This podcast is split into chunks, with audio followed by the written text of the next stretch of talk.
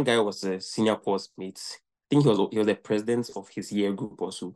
He finished. He was a TA, like great guy, like all around great guy. Like it's those people where you realize like he's book smart and like he's like president of his um society and those things. So like he's everything like you call like maybe a star boy or something like that for his department. He finishes national service, he was a T, like so Charlie basically checking off all the right things. And after national service, I think eh, somewhere in a second or third year, he came back and one time and then we had this meeting and he just casually told us that oh, he doesn't have a job. And that like he's doing NABCO. So like NABCO is this initiative that the government brought. It's a very low paying job and he teaches. And that was a that was a big strike, a very big blow to me. Because I really idolized that guy. And I was like, yo, this guy checks up every every single thing. So if the very best of the best does not have a job or does not have like a great opportunity, what are the odds for? What are the chances for me?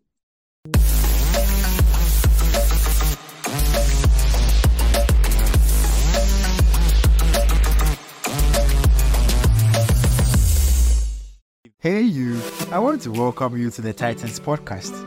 My name is Rudolph Amwakwa a lifelong learner, public speaker, sharer, and a podcaster. I am the host of the Titans podcast, the show that helps you to unlock the greatness in you. In each week, we bring you an inspiring and insightful person or message to help you to unlock the Titan in you. Thank you for spending some time with me today. Now let's delve deeper on today's episode. So before we proceed on today's main episode, I want to have an agreement. So if you would pause here, go to the subscription button, press on it, follow the show. And if you would share the show with five people in your circle, then I want to make a promise to you. What is this? I want to tell you that because of what you have done, we will make sure that we bring on to this show the most insightful and the best people to share with you actionable ideas and insights to help you improve your life every single time. That is what we are going to do on the show. So do that, come back, and let's delve deeper onto today's episode of the Titans podcast. Okay, so um there's always a point a point in every Ghanaian boy or girl's life where you are like, okay, well, I think I need to leave this country because I mean it doesn't look like anything is gonna work for me or anything like that. These things are not delusional, you know, like you're not making fantasies in your head. To be very honest, sometimes the country they cast. Sometimes the country really, really they cast. Um, where if you talk, say you don't want left, if you say you want to leave this country, you are making some very, very solid points. So on today's episode of the podcast, um, I'm going to have a conversation with a friend of mine who had left the country or who has left the country a couple of months uh, the Nigerians will say he he jakpa, and then the Ghanaians will also say, "Charlie, this be new guy in town that sense."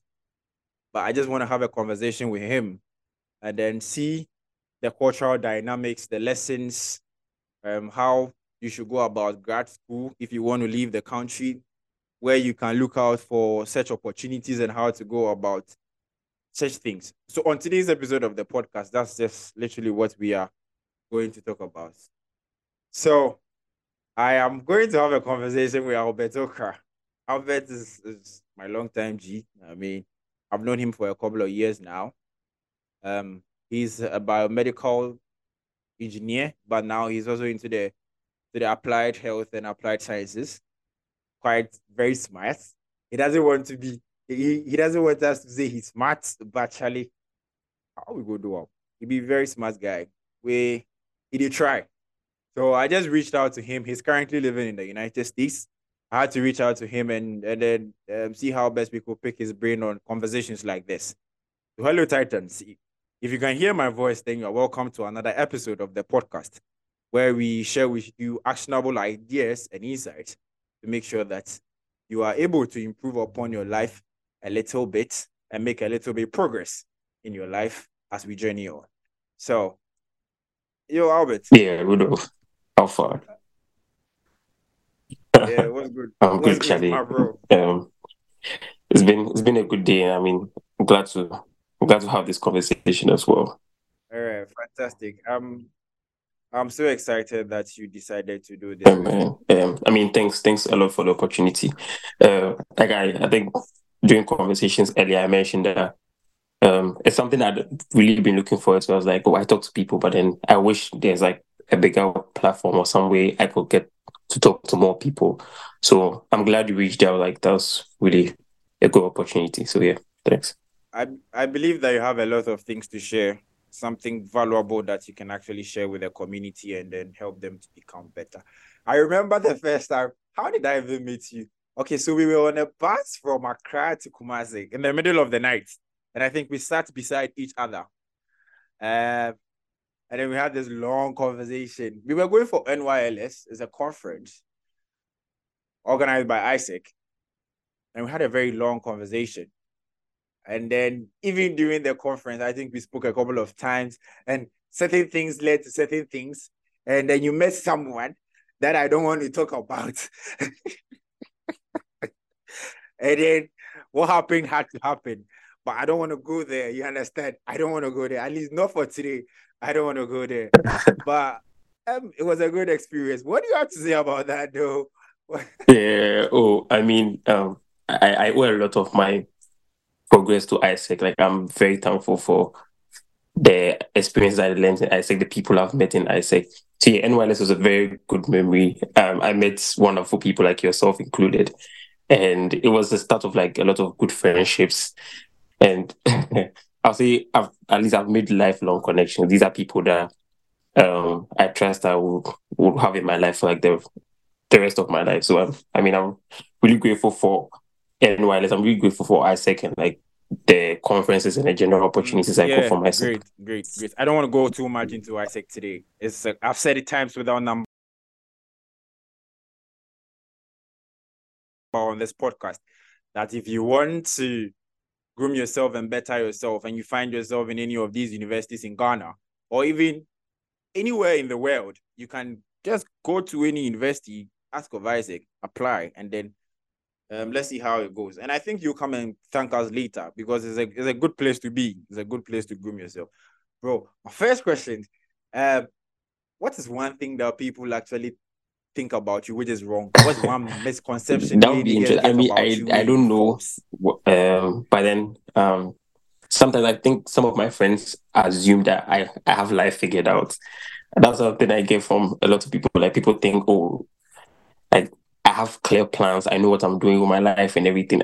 but sometimes I feel like nah, like I, I feel like every other person where I have struggles and um I'm not really like the best of the best in a lot of things. So that's something I get from most people. As people be like, actually, um, I like how you are doing your stuff and like um I want to be like you are like I'm like Charlie, I'm also I'm also struggling just like every other person.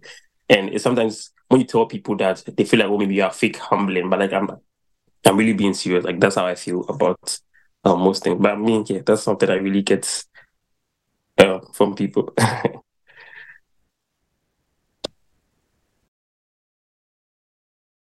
I think heavy is the head that wears the crown. You know that, and hmm, I mean, me too. But uh, me too. So then, then, how do people who are close to you, when you communicate like the real niggas in your circle, how then can know say, okay, so in actual fact, you too, Charlie, you have your bad moments, you have your bad days. How they can know say, Charlie, it's not that easy as it looks like. And do you think that those people who are in your close circle who understand where you are, what what benefit do you think, or what what kind of opportunities really and they give um, you to actually be yourself, express yourself, and also express your weaknesses? I think that's one thing I've learned over the last couple of years. So for most parts, what I realized is that the reason people were making this assumption was because for most part I try to like just hide my weaknesses and just show people my strengths. So they're not wrong for assuming that I have things figured out.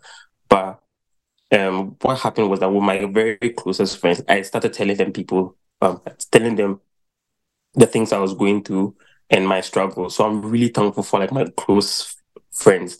So I told them a lot of things like when I have bad days, um, and then I have a lot of support. So in, initially, I thought that, oh, maybe if I tell people that maybe I'm struggling or having a rough time, they, they might think less of me or something. But eventually, I found out that no, it actually builds stronger bonds, like builds stronger friendships. So whenever I tell them that, oh, Charlie, this is what I'm going through, or these are, I can't do this. Can you help me with this? And they're like, wait, I actually thought you could, you could do that. I'm like, no, I, I don't understand this, or I don't know how to do this. Can you teach me? And the more I was reaching out to people and showing them my weaknesses, it also made me a better person and also made me like generally a good friend. So I think that's been something I've learned over the last few years, but it's been very, very instrumental um in my personal growth. Word, word, word, word, bro. But I think on the other side of the coin too is that when you know that in actual fact nobody's is coming to look out for you or help you or anything, you are being compelled to also like consistently find a higher way of dealing with stuff. Mean, because if you are if you are the source every time, then I mean, and you know that people find it quite difficult to understand that you're having a tough time. You tend to process things by your own self, find solutions by your own self. And I don't I don't know for a fact, but I think there's some kind of resilience that you build in there that helps you to thrive later on in life.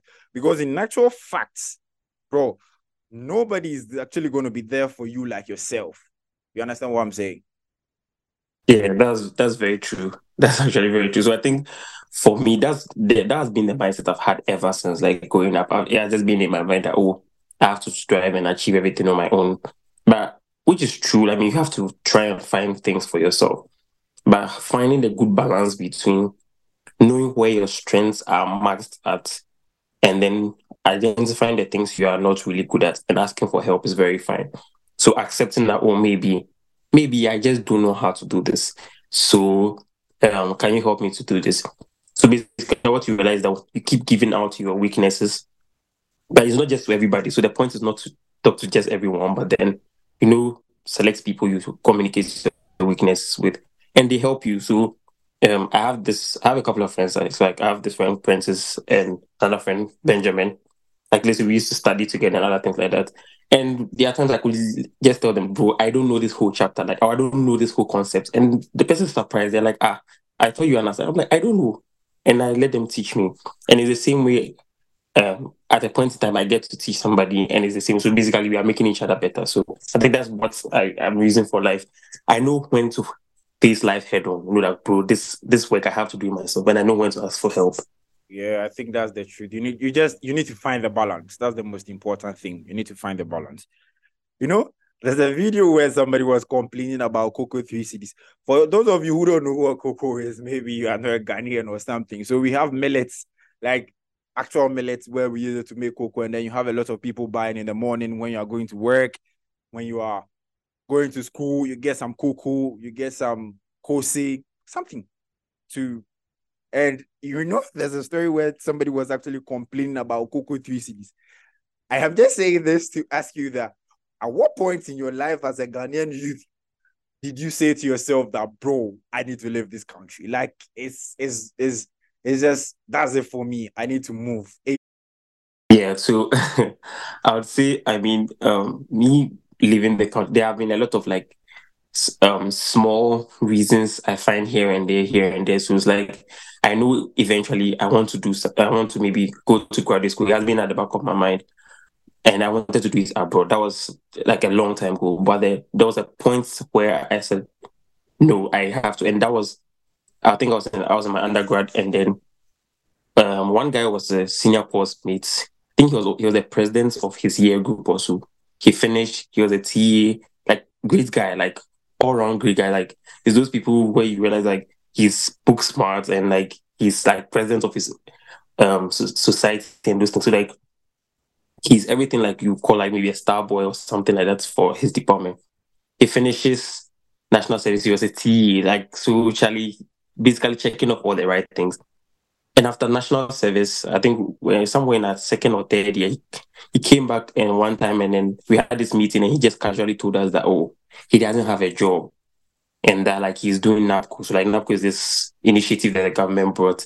It's a very low paying job and he teaches. And that was a that was a big strike, a very big blow to me. Because I really idolized that guy. And I was like, yo, this guy checks up every every single thing. So if the very best of the best does not have a job or does not have like a great opportunity, what are the odds for? What are the chances for me?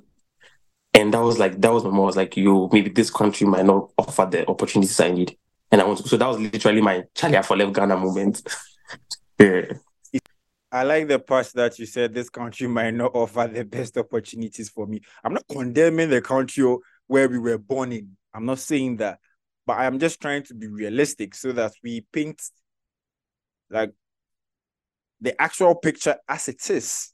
You know, there are certain areas of of life in Ghana which is absolutely miserable, my brother. It's hard, you know, it's not easy. And and it even gets worse when you have these politicians coming out here telling us that we are not hardworking, we are not putting in our best, we are not doing the right things. But then I feel like the the platform to scale, the platform to escalate your work, you know, there's supposed to be a system that is equal, that's able to help people move forward. Like you're supposed to create an enabling environment for us. That they, they are not there. Like they are just not there. So that's what I really wanted to find out, like, what was that moment for you? Like you said, okay, yeah. well, I just had to leave.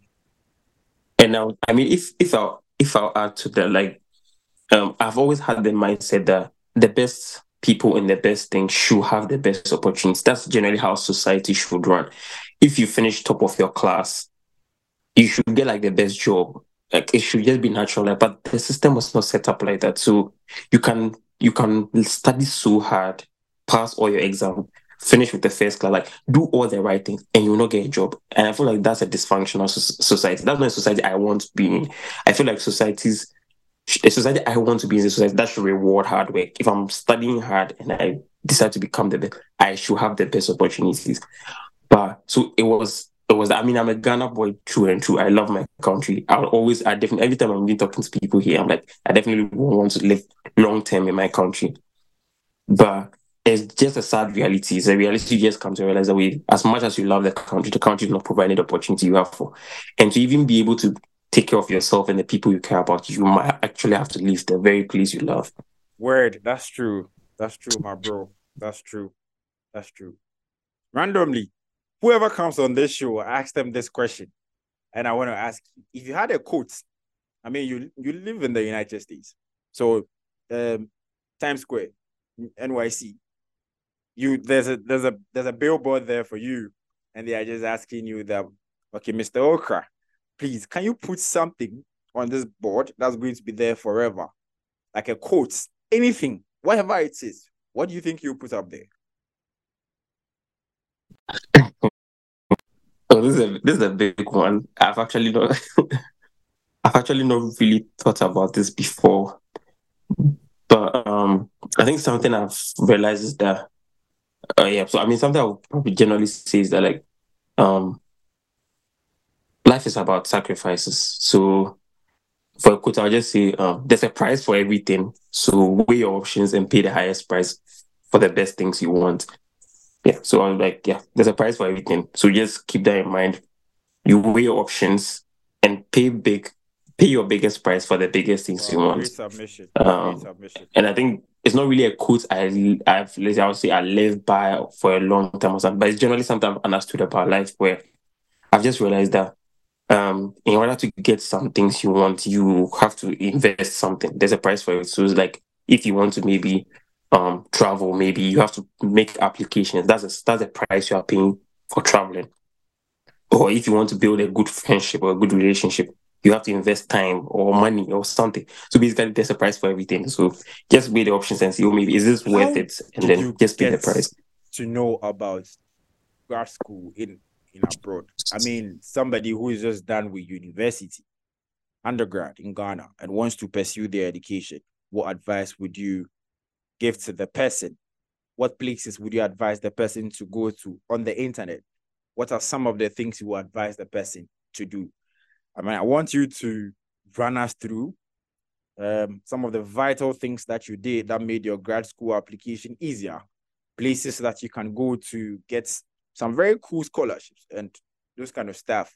So that anybody who is listening who has the idea of doing something like that in the next year, in the coming years, would at least have a fair idea of what they want to do and how to go about it. So run us through, my bro.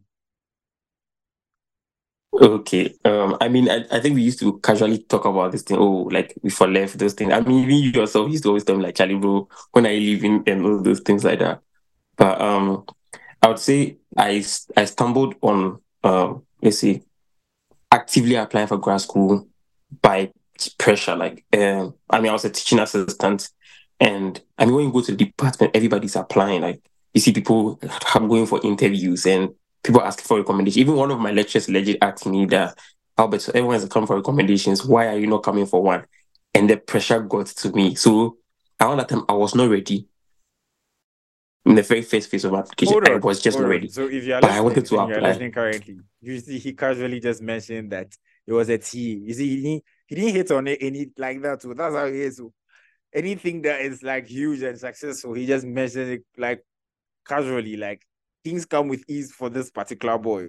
So he was one of the best students in his class. If you go to the, the KNUST School of Biomedical Engineering, he was a teaching assistant for his department.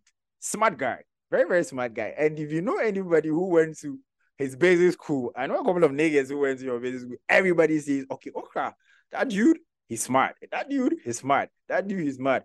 But then this boy mostly wants to be identified more as somebody who is just casual and everything. Charlie, continue.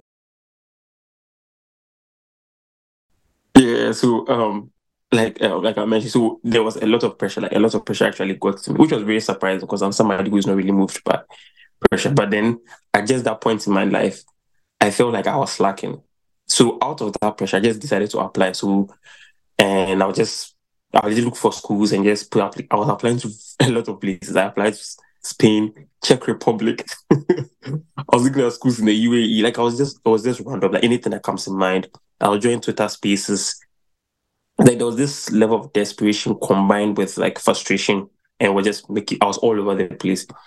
So my first batch of applications were very unsuccessful. I had a lot of rejection mails, and that's when it dawned on me. So like for a question asking, if somebody wants to apply, what do they do? So I started asking people for help.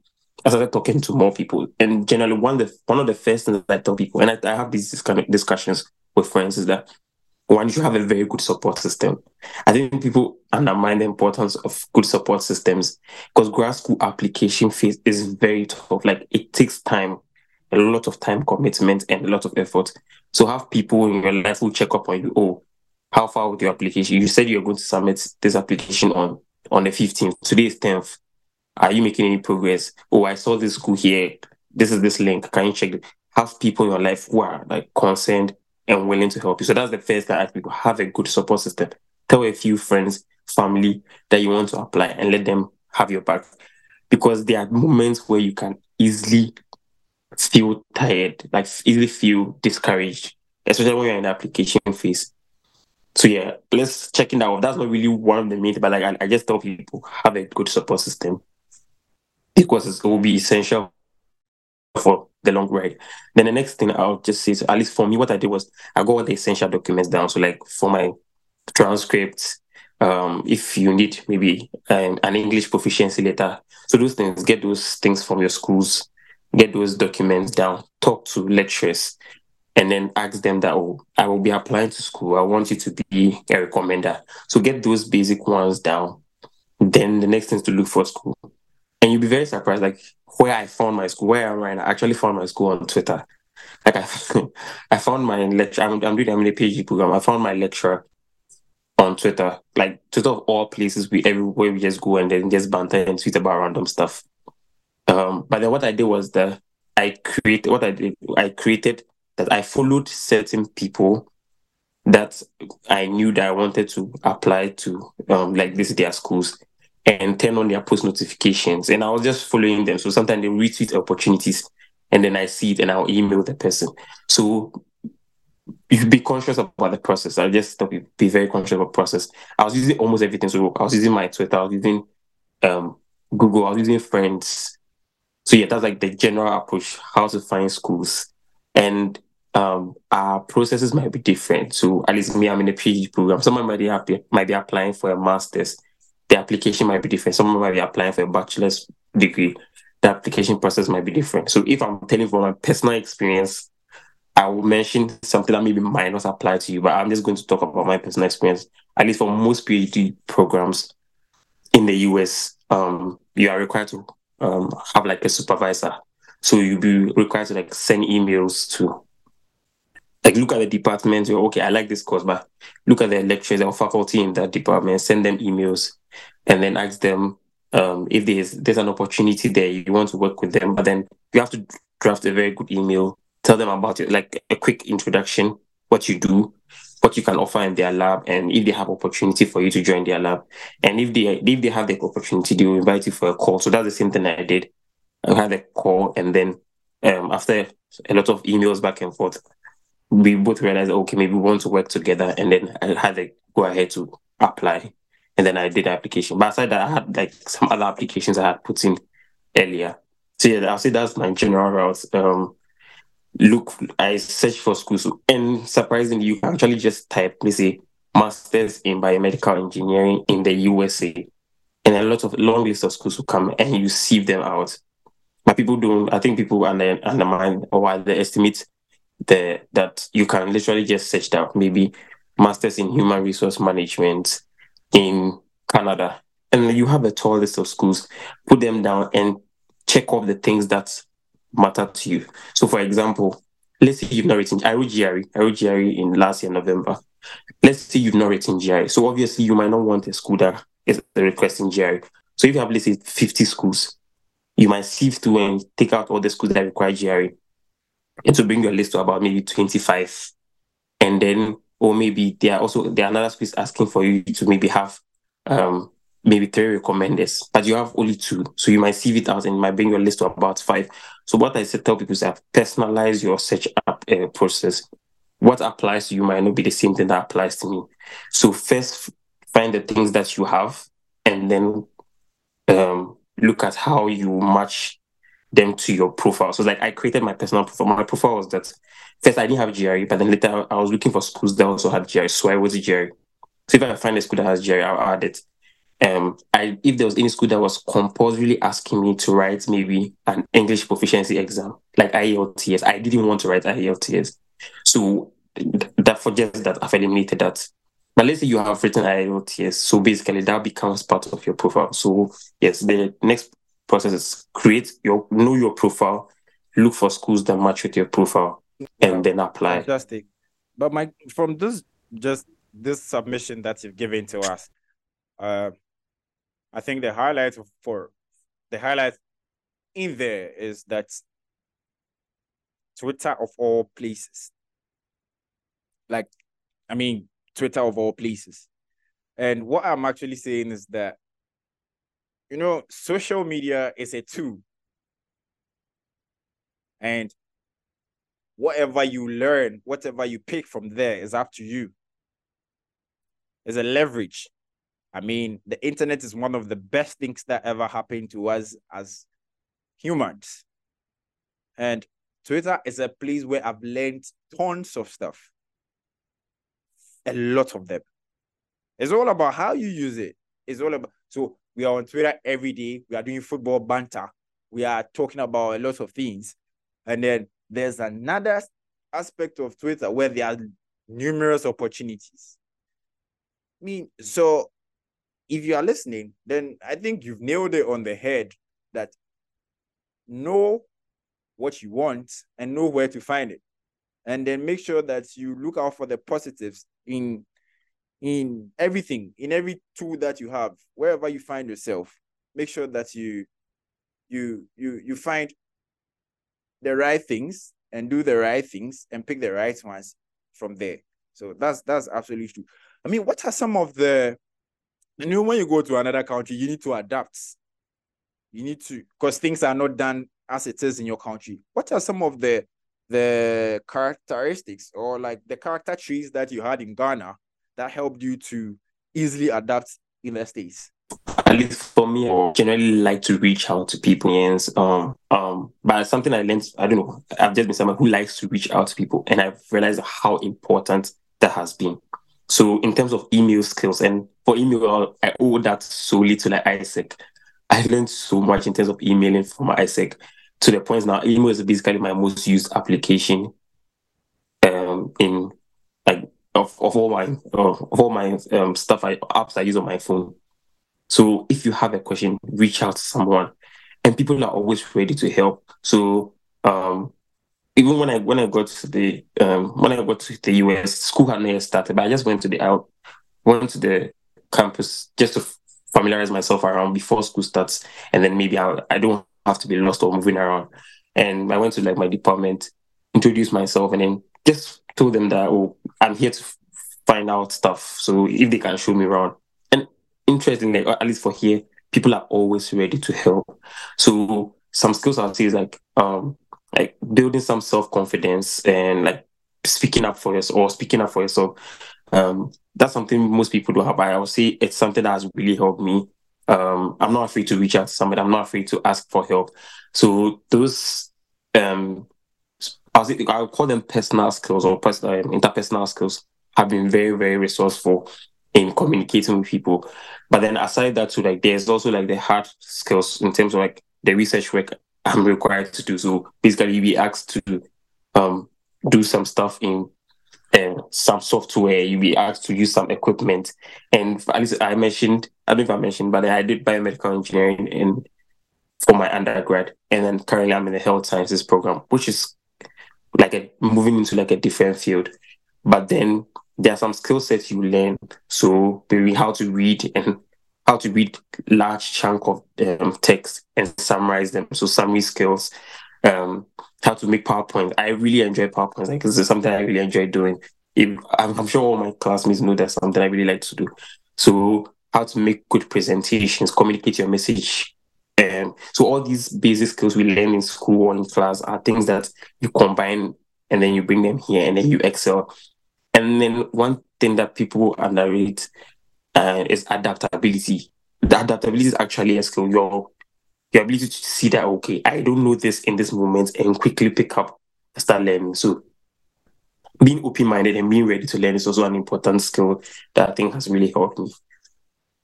With your, I don't want to make you talk your own, then me too, I go talk my own. But how how do you think people get confident? Where does confidence come Ooh, I've actually not thought about this before, but um, I think um, practice helps in everything practice helps. So for example before i had my um, zoom call with my potential supervisor after i had emailed her so like we should oh, we should have a call. So i mean even first emailing my you might need some confidence email. Somebody might see the opportunity but even sending an email might be a problem. But then yeah I'll, just don't be afraid. Tell them who you are. Hi my name is albert. I am uh, so I, for example like in applying for um, graduate school, like I mentioned, I found a tweet, and then the person, the lecturer had just put, out, I'm looking for a PhD student to work on this project. I'm like, okay, I, I, this is a course of interest, and I picked the email from there, drafted an email less than 30 minutes. Hi, my name is Albert. Um, I'm a research and teaching assistant at, at Kwame Nkrumah University of Science and Technology. I do this. These are the skill sets I have. I see you also do this, and I want us to collaborate. And she responded and said, okay, let's have a call. Let's have a call. I think it was a one week interval. Between that one week, there was a lot of practice. So that's where you have to like start reading more. So I was like, um, find enough information and then practice to the point where on the call now when they say, Oh, hi Albert, tell us about yourself or tell us about your research eh, or tell us about your background over there because you have, at least you have some knowledge because some confidence comes from knowledge. I don't know but if you know your stuff you are more likely to be confident. So um because i've I, at least i know my stuff but there is not enough to know your stuff. You have to practice. So looking at um it might be challenging but people look into the mirror and talk to themselves or they record themselves. I did all those sessions and they helped me. And i wouldn't say I'm, maybe i'm the most confident of people but at least i've tried and has wait for me. So yeah. I don't know about you. yeah, yeah, yeah, yeah, yeah. I think first of all, the basic, the, the fundamental thing is training, like practice, like keep doing it, go over it, keep doing it. And then, you know, there's a part of the brain where it begins to it begins to get solidified in your thoughts and then it becomes way easier. And then knowledge, yes, know your shit, bro. Like you have an opportunity, it comes today. And if you don't, if you are going to fumble and you're going to say, no, no, no, it's going to pass you and leave. So no, I think you've nailed it. I don't have much to say concerning that, but I I think you've said it quite well. That it comes from practice. Yeah, this um, I mean, one other thing I would say, like in terms of practice, I'll tell people that don't be afraid to fail. Usually, practice is enjoyable when let's say you've, you've done something already and keep doing it. But the first time, whenever it's the first time you do something, it is always difficult and it's true. But don't be afraid to fail. Like I mentioned, that lecture I emailed, I drafted the email in less than 30 minutes. In less like about 10 to 15 minutes, I drafted the email and sent it. But the first email I sent to a professor took me days. You understand? It took me a long time. I saw I read, I'll um, edit, send it to somebody, read, edit, a back and forth. But then, because of several months of practice, when that very opportunity came, when I saw the tweets in less than 30 minutes, I was able to draft and send an email. So basically, all those moments of failure, failure, and all those practice over those months were the one that helped leading to that very one moment where I saw the opportunity and took it in a short, shortest possible time. So around that time, someone say, "Oh, how come you're able to draft an email in just ten minutes?" It's not because I maybe know all the emails, but because I've just tried multiple times. There are some I failed. I sent some emails and they never responded. But then of those multiple, I can say I'm sending more than hundred emails. Like I was sending emails to different um countries, like I'll study time zones, and then um I didn't. I was using my KNS email. We didn't have a schedule, a schedule feature. So you have to literally wait to a certain time to send an email. If you want to send an email to Australia, you have to calculate time zone. If you're sending to US, you have to calculate time zone. You're sending to uh, France or Paris. And you have to do it. But practice, practice, like I say, practice is very important.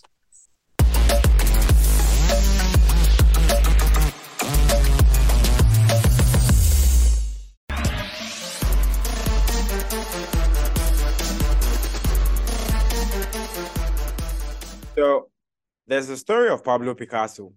I mean, we are talking about how to gain confidence and then how practicing something can lead to like you having more confidence in yourself. And there's there's a story of Pablo Picasso where he was sitting in a in a restaurant after he had finished eating. The napkin that was given to him, he did a sketch, like a painting on there. And then this woman comes and is like, Wow, I've never seen something like that in my life. That's absolutely beautiful. How did you do that? Would you sell that to me? Then Pablo Picasso says, okay, well, how much do you want to offer for this thing? I'm saying this in relation to your advice on consistently like practicing what you want to do. So he was there, and then the, the woman makes an offer of like, okay, I want to pay. I don't know the exact figure, but he wants to pay like like maybe 50,000 Ghana cedis. And then Pablo Picasso says that no, no, no, this is like a billion Ghana cedis worth or a billion dollar worth or something.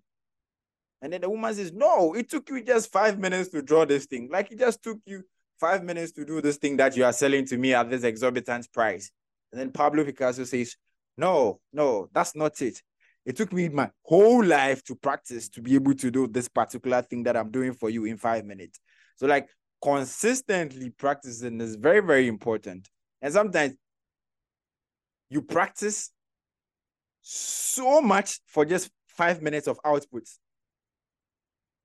like I remember way back in high school when you're going for a debate or any public speaking engagement or anything of that sort, you spend like days just to make a presentation of like five minutes. And what's the essence? It gives you that confidence in what you are doing. But then lately, I've been seeing you in the gym. I see you on your socials, like you're in the gym. How do you think the gym has also? I mean, how do you think personal grooming, personal grooming for young boys and then men boost their confidence? How has going to the gym contributed in any way to your confidence? Okay. Um, I'll say it's it feels good to look good, and um, I think there's this confidence you get when you when you feel like you are in shape or something like that. So, yeah. Um, um, I'm not going to lie. It actually gives you some extra confidence. But for me, the the main reason I joined the gym was, um, I I wanted to like try and keep fit because like eating habit here is quite bad. my eating habit here is not really as good. I want to eventually change that, but it's not really as good. So I wanted to try and build a good lifestyle, like a good working out lifestyle, so that eventually when I add good diets and then maybe I'll be able to live a healthy life. But I start seeing results I guess over time. You realize you start seeing gains, and it feels good.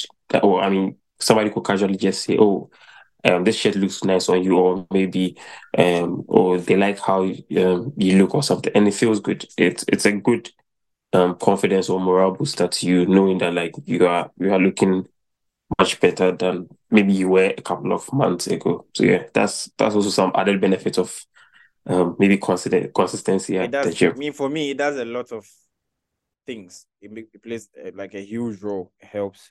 It just gives you some kind of confidence. At least if you go and you have an objective, like I want to do this number of reps, and you do it, like you walk out of the gym feeling quite confident and knowing that all right, at least you've done something successful in the day. Let's get a bit more technical. I mean, you're a biomedical engineer from your undergrad, and now you are into the health sciences. What are some of the areas that you find in the health sector that you think have the potential? And if somebody is um, in school currently, what areas would you advise the person to pay attention to? You think has those areas have have like a huge leverage? Okay, so um, uh, I mean, if I'm supposed to speak from my point of view, I'll be a little biased towards maybe um biomedical engineering or maybe the health sciences. But at least for a general rule, I tell people that like pursue your passion or pursue the things that you enjoy. That's one very important there. Because if you are doing something you enjoy, it is less work. Because like at least for me over here, this semester, almost every single week we had presentation. I enjoy making PowerPoint. I enjoy the process of making the PowerPoint and actually doing the presentation. So although it's so much work, it didn't feel like work to me. I had fun creating the slides. I had fun talking every time in class, every single week. But that might be something that's very daunting to someone. So um the first the general rule at least pursue the things you enjoy. But it's not enough to just pursue the things you enjoy. Also, you might have to like look at certain things that you might want to also approach. So at least for for my um area right now, I'm into research. Um, I want to eventually be a, like a, I want to eventually be a professor or yeah, be in academia and teach and do research. And I would say at least in the field that I'm in, in the field of falls, there's not really much look at people um um people that fall and hit their heads for older adults. Um, it is big. Concussion is big right now. If you watch like the Premier League over the last couple of years, it's been a big issue when a player has head impact or head injury is a big issue. In the US, it's also a very big issue in NFL, um, and or like in, in American football. But then that's just sports. So me, I'm looking at it in older adults. At least not all of us can play sports, but all of us will eventually grow old. So I'm looking at impacts or head impact injuries in older adults. So maybe I might say that's a new field, and if there are people who are also interested in something, that it might be something that will be big. But then that's the thing about most of these fields too. It's like some mostly they are short, um, they are short lived. That's why it is good to pursue your goal because it maybe for the next two or three years that might be the big thing everybody's talking about, and then after a while people move on to the next thing. So at least for the past couple of years, you realize that people were talking about maybe dementia. st- I'm talking about research. People were talking about dementia studies, and maybe in the big, bigger global stage, there's tech tech jobs became a big thing. After a while, you think right now over the last couple of years, we hear so much about AI. AI is everywhere. Next thing you know, we might switch to something else. So if you are just pushing or chasing after the wind, you might you might lose your enthusiasm. So first thing that first you look at the things that you realize that oh, I- when I'm doing this, I don't I don't get tired. I enjoy what I'm doing, and then try and find a sweet spot. It's not enough to also have passion. Like you you need money. Um. So yes, you might have some passion and something, but like you have to get some hard skills that you can use to get work. Um, get a self fulfillment for a good job, but still make some decent money you can use to take care of yourself and your family. a great submission there. Yeah. I mean, you need, you need, we said something that you need, you, you don't need to do something that will make you lose your enthusiasm. And I think that's very important because things are evolving quite quickly. Things are going very rapidly. And I think recently somebody was talking about the fact that the best skill that we can build for ourselves as 20 somethings is our ability to adapt to the dynamics of the corporate world or the dynamics of the environment in which we find ourselves in because things are getting outmoded quickly. And if you are not able to groom yourself in that particular regard, you find yourself lagging behind. So, what team do you support? You spoke about the Premier League. What team do you support? well, I mean, I, I support Arsenal Football Club, and right now I'm really glad I, I, I get to see. I mean, I've never really been shy of my team. I've always been proud of them, even in their struggling days. So it's good to see that we are making very decent progress over the last couple of years. do you think years. Arsenal is going to win the Premier League this season?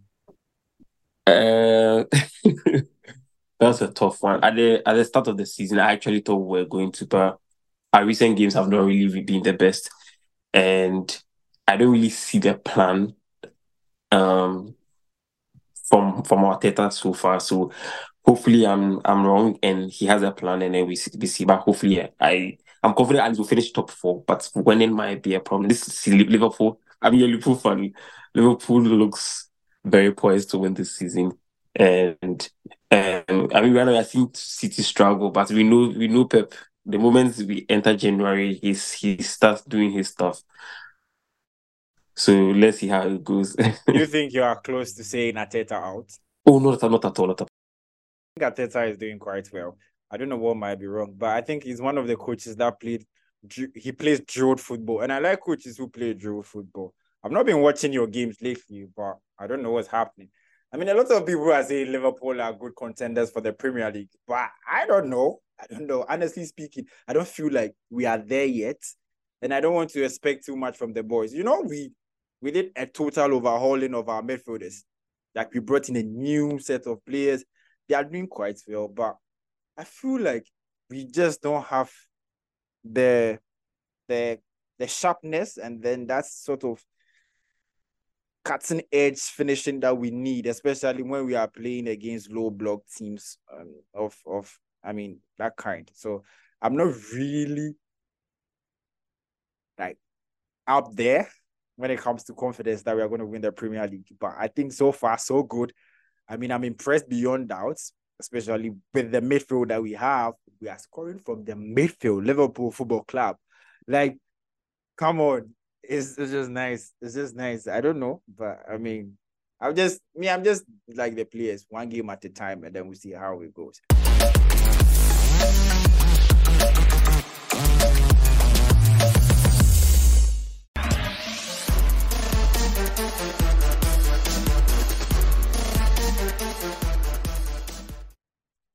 You know, in Ghana, let's let's let's have this conversation. You know, in Ghana, it's quite difficult to one of the one of the things that boys complain when they go abroad is that the culture shocks when it comes to relationships and stuff.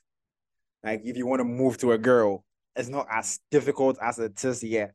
I mean, when you're having a conversation with a girl, it's not as difficult as it is here. It's a bit easy. The conversation flows. Basically, boys they talk, see Ghanaian girls don't know how, then they chat. That's it. So you understand? I want you, I want us to like talk to me about some of the cultural shocks that you've experienced as you went to the States, especially in that area of life. At least I have a lot of female friends and I've been in relationships in the past. And for most parts, at least the people I talk to are very engaging people. Most of the people I know are people can carry conversations.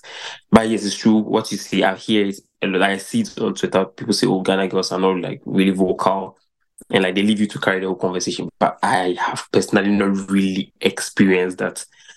Um, but then again, to um, um, over here, I'll say like yeah, people are much more approachable. Not everybody, but then yeah, um, people are more welcome and people are more welcome and willing to talk to you um, a lot or help you a lot. So in terms of um, shocks, um, I I wouldn't say there have been like very drastic ones because like there's some countries you go to and like things are entirely different. Like let's say maybe you are driving on a different side of the car or something like that. Those are different, like very sharp differences. But I would say generally like there are things that are um done a little differently. So one of them is at least from the states, I mean, people drive to do almost everything. which is, I mean, I don't, I just don't get it. Like, they have drive drive through prayers. Like, you literally sit in your car and drive to the side of the church to have prayers. They have drive through everything, drive through it. Like, people don't want to walk out of their cars. Their Americans are so attached to their cars. They don't even want to walk out of their cars, drive through fast food, drive through ATMs. So that's one thing I'm like, what's what's going on here? Um, there's also um, at least for my state because things might be different in different states. My state is very um, at least all my city is not really walkable, and I I used to enjoy long walks in Adenta. I I was in the flats, um, um, and I used to enjoy walking through the flats in the evening. Sometimes with my friends. Sometimes I used to meet Gamel once in a while. Um, yeah, some of my friends but it's not really walkable here. You could literally be walking on the streets and then the walking path just ends. Like there's no walking path. It merges into a road, like a main road. So basically, they are trying to get a car. Yeah, so that's one thing. And um, also generally, people are very, especially there's a lot of collegiality between like superiors and juniors and like uh, subordinates. Um, like when I came, my my super, research supervisor was telling me to call her by her first name. And that's the same way, like most professors, they don't even want you to call them doctor or professor. They want you to call them by their first names. And superiors, when I went to church, our church pastor, everybody was, they call him well. Our church, over in, I mean, Ghana, you hear like Archbishop this or Pastor that or priest this. But when a church pastor introduced himself, he just called me, Hi, I'm like, oh, what's your name? I'm Albert. And we sat down and we talked like they, they are very, very cordial. I went for a conference in Florida, and after the presidential speech, like the president of the conference, we all walked out of the auditorium, and he was walking with us on the streets, like he was literally walking across the streets to like the next building or something, which felt very. I was literally walking beside. I was like, "Wait, this is the president of the entire conference, casually just walking beside me," and it makes you feel how, people make you are. The more you get to listen to people, like bow down, respect you don't talk to your elderly, wait for them to talk and you talk back. That whole thing is back home but sure. it's a little yeah, different. Ghana, if you don't respect Charlie, you you you will suffer. if you don't respect in Ghana, please you go far. It's like it's it's the it's the requirement for sustainable living in Ghana. If you, especially in the corporate world, but we call our bosses aunties. We say hello, auntie that. We say hello, daddy. We say uncle that we say hello prof that whilst the relationship is strictly business. If you don't do it like that you're not even getting the promotion. Um do you feel lonely sometimes? Do you miss home? My friends are like how come i just came and i have made of connections. And i'll say sometimes well sometimes i'll say i'm just lucky. I don't know is luck, but then I have people around me that I'm able to call friends. But I do that I do. I miss family too. Like I miss my parents because I was in school for four years. And afterwards, I was a teaching assistant for one year. So, like five years, I was actively away from home, away from some so some of my JHS mates.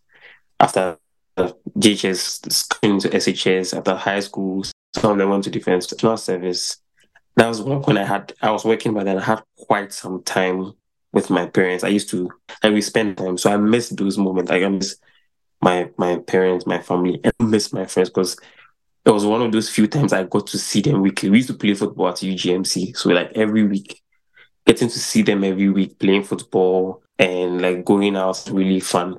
And yeah, it's it's I don't know. I I sometimes really and the reason why I'm asking this is because recently I was in a meeting with some senior colleagues, and then they were talking about how lonely it can get when you are not in your in your country, especially on Thanksgiving.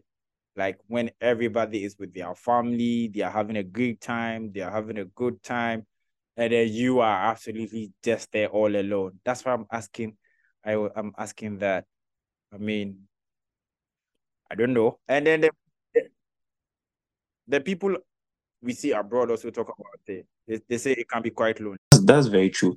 But luckily, I, I don't know if it applies to other states or cities, but the people here are very interesting. Like people are willing to host you they will ask you like someone just hello um i mean i know your family is back home but can, you can join my family for thanksgiving i had multiple invites so it just tells you how people are thoughtful and want to also like share in um let's help you like make you share their space with them okay all right great great great i think it goes it goes a long way to also speak about how hospitable that we are as humans and then the fact that on a larger scale, there are some great people out there who who despite our national differences, I mean they still they still want to care for you just because you are human, but not because you are not an American or a Ghanaian. And that's that's quite nice to know, you know. That's all right. So, bro, you I want you to share with I know that the workload and the pressure on you is quite huge. You you have lots of things to do right now, as in with the program that you are reading. What are some of the tips and tricks that you use to make you more productive and um, help you to work a bit more faster in this in this program that you are doing? Okay, that's that's a good one. Um, so I'll say I put stuff. Um, I have I document a lot. I put stuff in my calendar and I don't know if I don't put something in my calendar, I'll forget. So I think when um, you reach out about us having this conversation, I was like, let's have a particular time.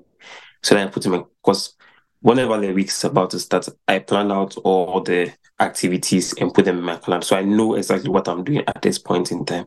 So I know that maybe on Saturday, the 16th of December, at this time, I have um a meeting from maybe 6.30 to 8.30. And afterwards, I have this time so that I know how to also prepare for meetings.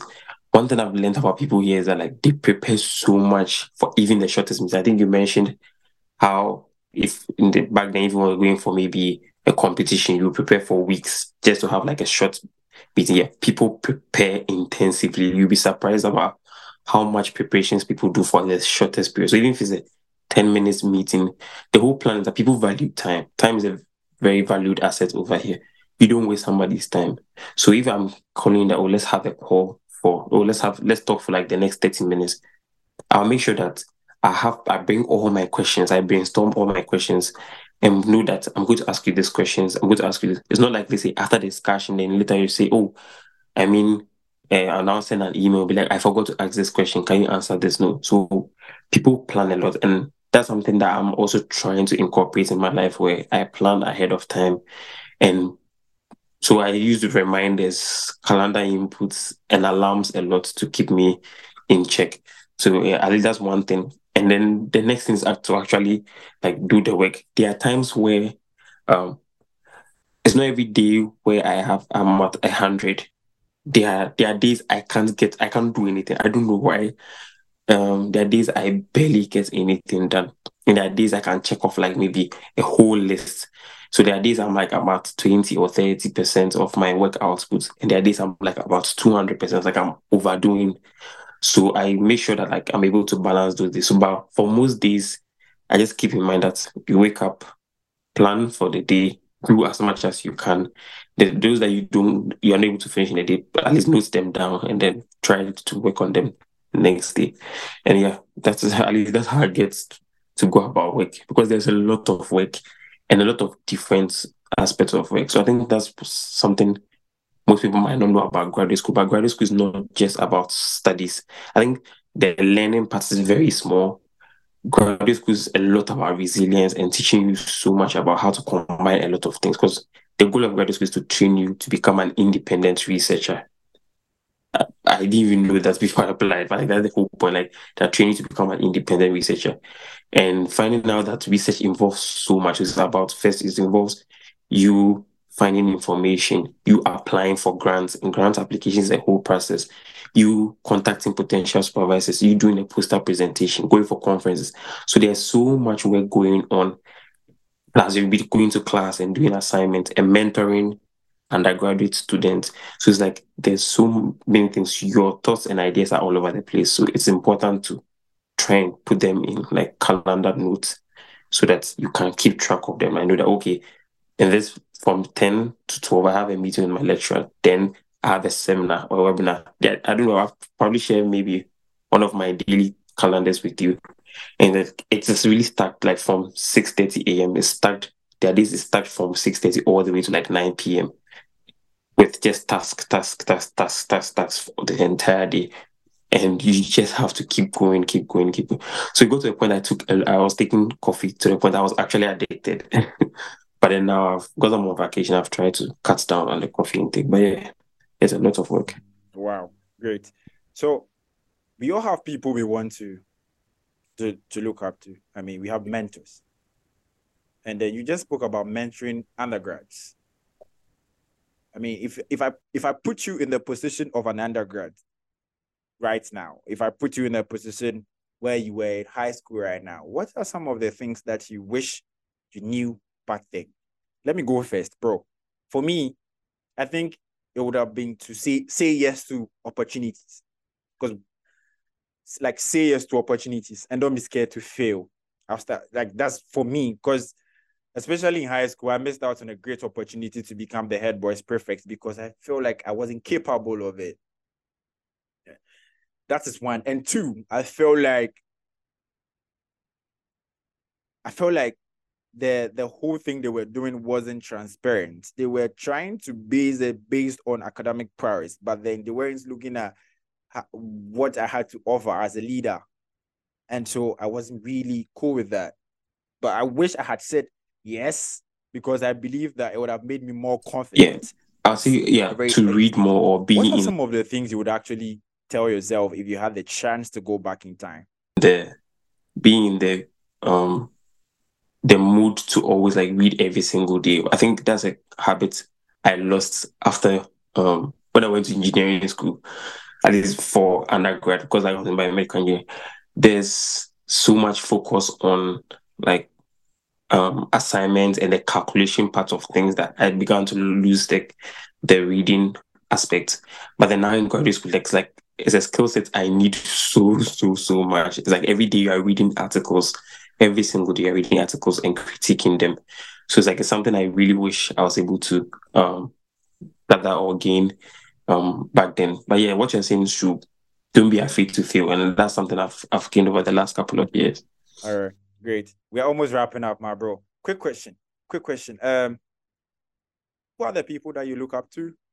Oh, I look up to people, different people in different aspects. Um, so let's say in sports, there are some people like let's say I like let's say Messi or Ronaldo. I pick traits from them. In music, I look at people like let's say J. Cole. But right now, like this for my career path, I I really, really idolize my supervisor. She's very smart and she does so many things I really wish I'll be able to do. But I pick character traits from individual people. I look up to some of my friends. They're even surprised. Like, for, I mean, for you, what you've been doing is there's consistency in the work you're doing. So I learn from my friends. So I pick, I already have one person I idolize. What I do is I pick different traits from different people and then I live by them. Any book or movie, favorite book, favorite movie, anything that has really shaped you? Quick one. Um, favorite book. Hmm. I might not have necessarily have one, but I'll rather talk about a favorite poem. I think it's by Robert Frost. Um, I hope I'm able to remember the title. But the favorite movie, I really liked Interstellar a lot. That was a Mm. that's like a very perfect Mm. movie. I think everybody should see. Um, yeah, I, I don't know. I've forgotten the poem of, head, but it's about a man who people idolize so much, but then he also had his sad days and probably killed him, killed himself. It's a, it's simple, yeah. So if sometimes maybe us looking at people and say, "Oh, maybe this guy's all I want to be," maybe it's not just like that. So we should find a good in our everyday life and then live by them. Mm. Mm. Wow. All right. Thank you so much for doing this with me, my bro. Sincerely, I appreciate your time. Um, it's been a great conversation. Oh, we've we've spoken uh, about a lot of things, and um, thank you so much. I wish you the absolutely best. Uh, yeah, I'm trying to find something that I would want to ask you because you're quite smart, and I know that I have. Yeah, who do you want to see on this podcast? Who would you want to hear on this podcast? Who would you want to hear on this podcast? Um, definitely Teresa. Um, Abunambugui. Why? why people Yeah. always mention somebody else? I, I mean, Oh, like honestly, I really want to hear. Like she's a really smart girl. Um, um, who else would I want to? Um, Richard. Um, yeah, Richard yeah, um, ECB, former ECB. Yeah, yeah, that guy, that guy is a go getter. Like he pushes and motivates me a lot. So yeah, I mean, you might want to talk to him. Really smart guy. Yeah, Richard J. Smart guy. Smart. I think you worked with him on a couple of things, yeah? Fantastic. I'm super excited that we were able to do this together. I mean, it's, it's 1 a.m. here in Ghana. And and you look tired, you look quite stressed, but uh, you've been up and you've been doing this with me. I'm super excited. Thank you. And then we'll meet you up there. Thank you so much. Um, I wish you the very, very, very best. And uh, we'll see how it goes when uh, we meet at the top. And I wish so. Hello, Titans. Um, today I had a conversation with Albert Okrah. Albert is my G. Um, he's currently doing his graduate studies in the United States. I reached out to him because I felt like he had a couple of things he could share with us when it comes to, I mean, leaving the country, some of the cultural shocks in the United States, and other things. We've had a lot of things we've spoken about. So, um, it was great having him, and I know and I believe that he's been able to share some very insightful things with you. So once again, my name is Rudolph Amwako and I'm the host of the Titans podcast, Africa's number one educational show, a show where we share with you actionable ideas and insights to help you become better at whatever you do. Once again, it was beautiful having you on today's episode. I'm out and ciao. Stand tall and stand firm.